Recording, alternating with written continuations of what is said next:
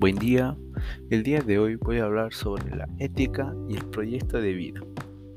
Empezaremos con un cuadro donde definiremos qué es la misión, visión y meta.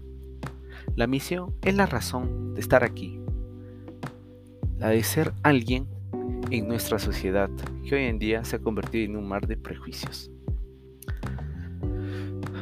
¿Qué es la visión?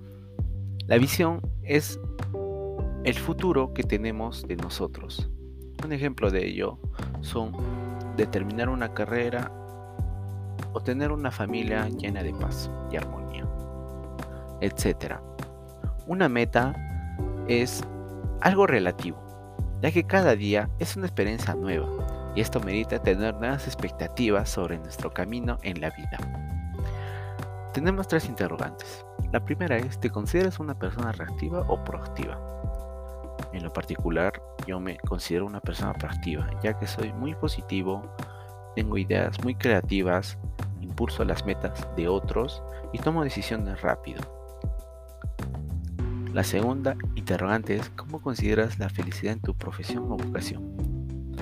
Para alcanzar mi felicidad en una profesión que voy a ejercer es cuando sienta que no es necesario que me dé una remuneración económica ya que si me gusta la carrera, la que yo he escogido, lo voy a hacer con las mejores ganas del mundo y siempre con mi mente positiva.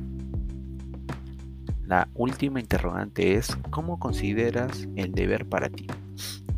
El deber es un término que lo relacionamos con la obligación, pero en realidad es lo que todos debemos hacer para ser mejores personas. Un ejemplo de ello es el de el deber de tener una vida en valores. Si nosotros desde casa tuvimos una buena formación, esta tarea no será un problema para nosotros, ya que esto está relacionado con nuestro entorno y cómo hemos ido formándonos. Y eso es todo. Gracias por escuchar.